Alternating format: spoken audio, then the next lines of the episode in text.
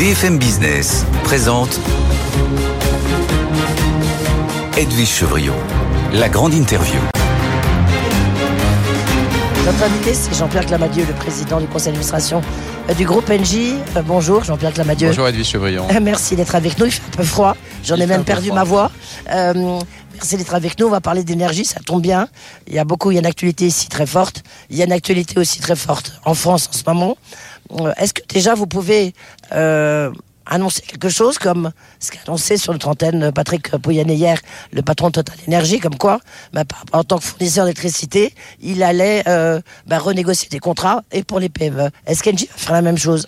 En fait, Engie, depuis le, mois de juillet, hein, sous sous l'impulsion de Catherine McGregor et de ses équipes, euh, s'est engagée vis-à-vis de ses clients. Nous avons fait énormément d'efforts à la fois pour être proche des clients, leur expliquer la situation, les aider quand ils faisaient face à, à des situations difficiles. On a mis en place un fonds dès l'été pour aider effectivement les euh, PME qui étaient face à des renouvellements de contrats complexes. Et puis aujourd'hui, on est euh, complètement mobilisé autour du sujet des TPE. Le gouvernement a annoncé un certain nombre de décisions il y a une dizaine de jours et on est en train de finaliser avec le gouvernement la mise en œuvre concrète de ces mesures qui vont toucher effectivement des, des dizaines de milliers de TPE. Donc on reste au niveau TPE, on va pas au niveau PME.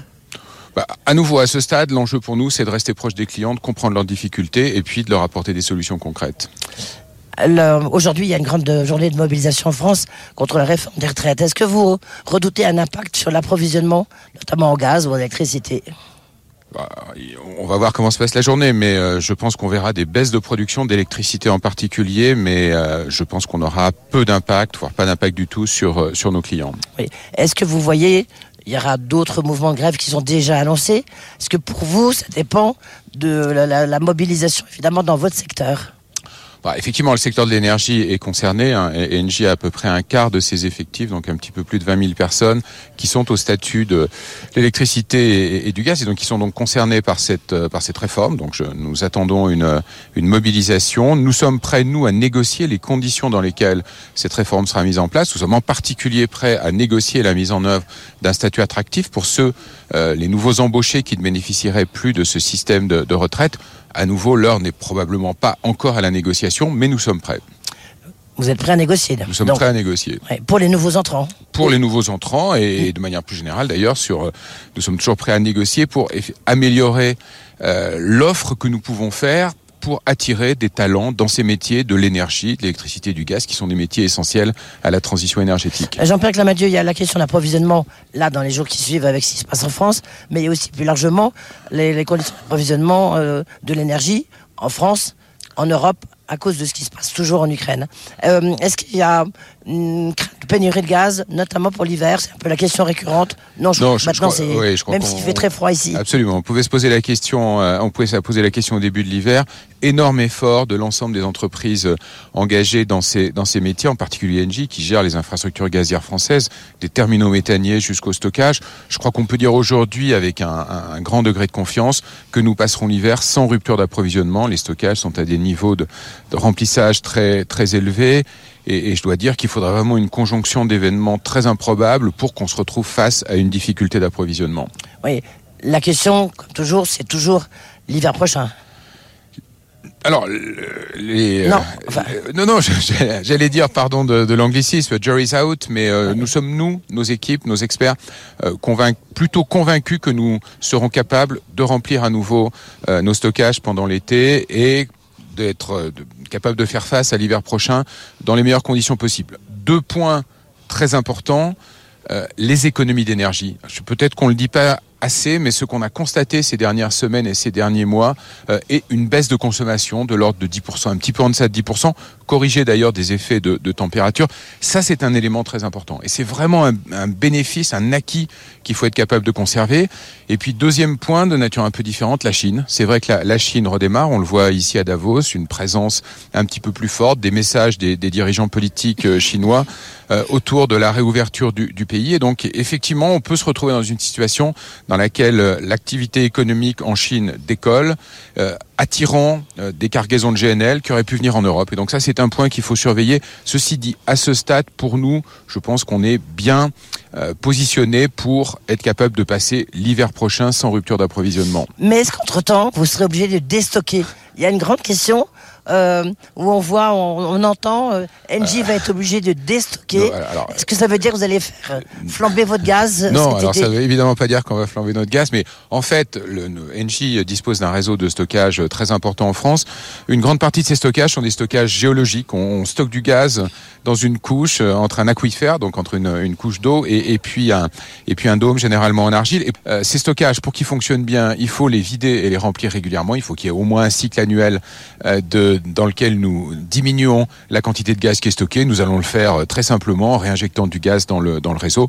Et à nouveau, ces stockages seront à nouveau euh, au meilleur de leur performance au début de la saison de remplissage et pour l'hiver prochain.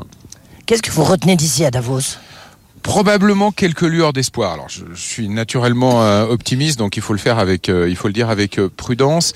Mais je pense qu'on constate une adaptation de l'économie mondiale et en particulier de l'économie européenne aux situations exceptionnelles qui sont la conséquence de cette de cette crise géopolitique en, en, Ukraine. Et, et donc sur la partie énergétique, je le disais il y a un instant, plutôt confiant, pas de rupture d'approvisionnement, des prix de l'énergie qui reviennent à des niveaux qui sont beaucoup plus acceptables, et puis pour l'ensemble de, l'économie, en particulier l'industrie, une adaptation, une capacité à minimiser les, impacts. Moi, j'attends avec beaucoup de beaucoup d'intérêt les résultats du quatrième trimestre.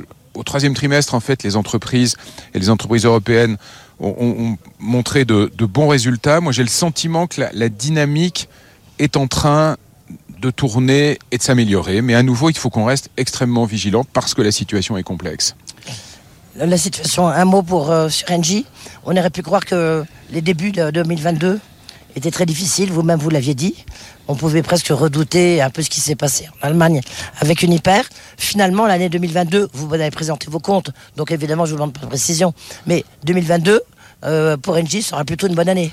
Bah, en fait, 2022, au cours de l'année 2022, Engie a réussi à complètement sortir de sa dépendance au, gaz russe. Hein. Depuis le mois de juillet, nous ne recevons plus de, gaz russe et nous avons réussi à le faire dans les meilleures conditions possibles, à nouveau grâce euh, à l'attention portée par nos équipes à, ce, à, ces sujets et, je pense que c'est vraiment l'occasion hein, de, leur rendre hommage. Et puis, un sujet vraiment important pour nous, c'est de pouvoir continuer euh, cette transition énergétique et effectivement, parce que je crois qu'elle est essentielle pour l'Europe Engie est remarquablement bien positionné et effectivement, nous avons vu se développer des opportunités de business. Moi, je, me permets de rappeler une information que nous avons annoncée ce matin, qui est un très gros contrat de fourniture de biogaz signé par Engie avec un chimiste euh, qui s'appelle Arkema, qui souhaitait disposer de quantités de biogaz pour fabriquer un, polymère qu'on appelle l'oril 100. Euh, nous avons signé un contrat de 3 euh, TWh. Probablement le plus gros contrat européen de fourniture de biogaz et ça montre que nos clients sont attachés à cette transition énergétique et que nous sommes capables de leur apporter des solutions.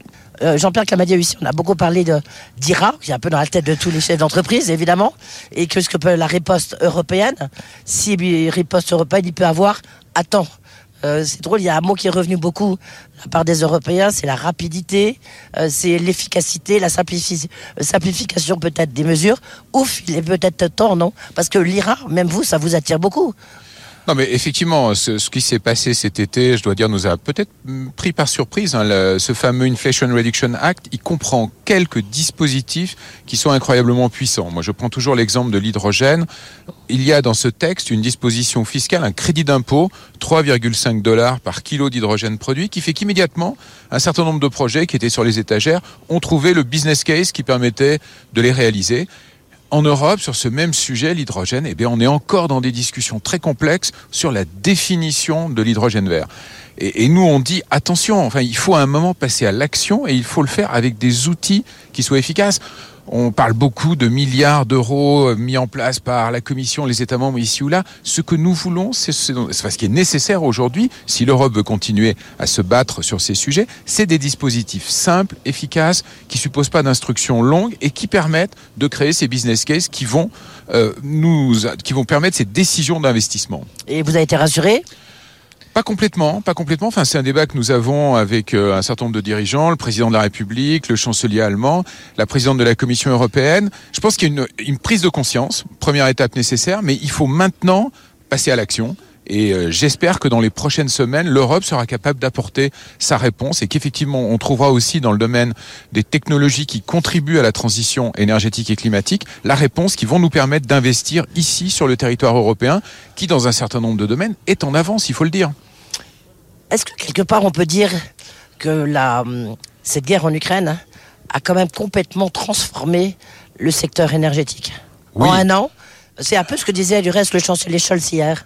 Non, non, elle a complètement transformé le secteur énergétique. Enfin, le- l'Europe a été obligée de réinventer son mix énergétique. Et, là, longtemps, ce mix énergétique a longtemps été euh, construit autour d'un accès à du gaz, euh, à du gaz russe bon marché. Aujourd'hui, il faut trouver d'autres solutions. Le GNL est devenu un élément important de ce mix. Il faut accélérer dans le domaine des renouvelables. On le voit dans dans différents pays. On le voit aussi au travers de certaines certains dispositifs mis en place par euh, par l'Union européenne.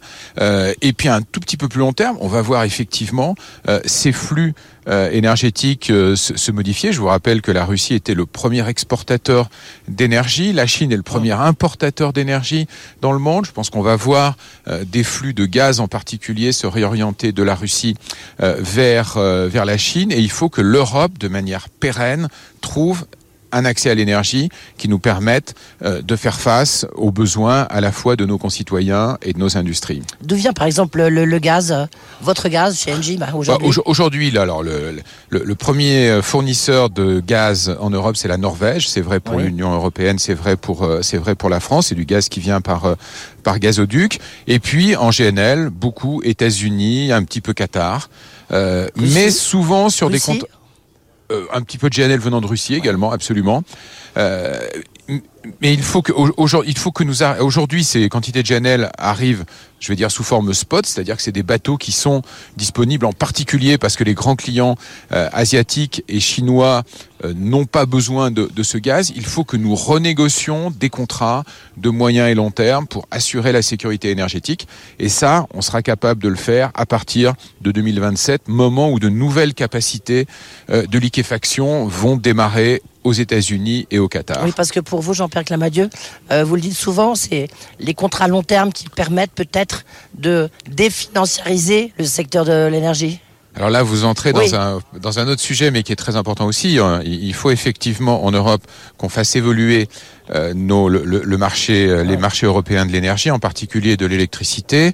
Euh, Peut-être pas une révolution, parce qu'on veut aller vite et par ailleurs, ces marchés ont des effets très positifs. hein. Je vous rappelle que si on a réussi à passer euh, une situation un petit peu difficile en France dans laquelle nos capacités de production nucléaire étaient insuffisantes, c'est parce qu'on a un marché européen de l'électricité qui nous a permis d'importer efficacement et assez massivement pendant quelques mois de l'électricité d'autres pays, en particulier de l'Allemagne. Mais il faut quelques adaptations à ce marché et c'est vrai que là les contrats long terme nous paraissent être l'outil euh, indispensable. Il faut que nous favorisions le recours à ces contrats long terme entre des producteurs d'énergie, en particulier des producteurs d'énergie décarbonée, renouvelable, nucléaire, et des consommateurs. Et, ça, c'est vraiment la direction dans laquelle il faut aller. Et, nous avons, mis sur la table quelques propositions s'agissant de la réforme de ce marché de l'électricité. Et l'élément essentiel, c'est favoriser les contrats long terme. Oui, mais on voit que la réforme du marché de l'électricité, ça prend du temps parce que, à la limite, tout le monde n'est pas d'accord. ça, prend du temps parce que c'est très complexe, parce qu'il y a déjà beaucoup de transactions, beaucoup de beaucoup d'engagements à, moyen terme sur ce marché. Donc il faut arriver, à- mais il faut arriver à faire cette réforme. Moi, je suis plutôt optimiste qu'autour de, en gros, trois thèmes les contrats long terme, le développement de d'incitation à l'investissement sur des capacités qui permettent au réseau de fonctionner correctement, très simplement des unités de stockage ou des centrales à gaz, mais pas des centrales qui tournent en base, des centrales qui viennent euh, soutenir le réseau quand euh, la production d'énergie d'origine renouvelable est, est insuffisante. Et puis un troisième volet, qui renvoie d'ailleurs à la première question que vous me posiez, qui est donner aux États membres la possibilité de soutenir leurs clients Oui. euh, et d'éviter une volatilité excessive des prix. Euh, les mesures d'urgence, c'est très compliqué à mettre en œuvre. Il faut au contraire qu'on ait des systèmes prévisibles qui permettent de limiter euh, l'impact de la volatilité des prix de l'énergie sur les clients euh, particuliers et industriels. Toute dernière question, je reviens sur ce que vous avez dit, parce que c'est un point important, euh, c'est le, le retour de la Chine. Est-ce que du coup, ça va peut-être entraîner une, de nouveau une tension sur les prix Alors, retour de la Chine, alors c'est à la fois une bonne chose pour l'économie mondiale.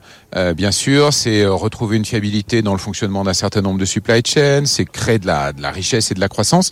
Mais effectivement, pour ce qui concerne euh, l'énergie, ben, la Chine, euh, la Chine va appeler un petit peu plus de pétrole, plus de gaz, et donc c'est un point d'attention. Aujourd'hui, les prix sont revenus à des niveaux qui sont raisonnables, mais je pense qu'on ne peut pas exclure dans, dans les prochains mois euh, une certaine forme de volatilité dans ces prix de l'énergie qui sera liée à la manière dont l'économie chinoise Merci beaucoup Jean-Pierre Clamadieu d'avoir été avec nous. On va laisser trop chaud. Merci beaucoup.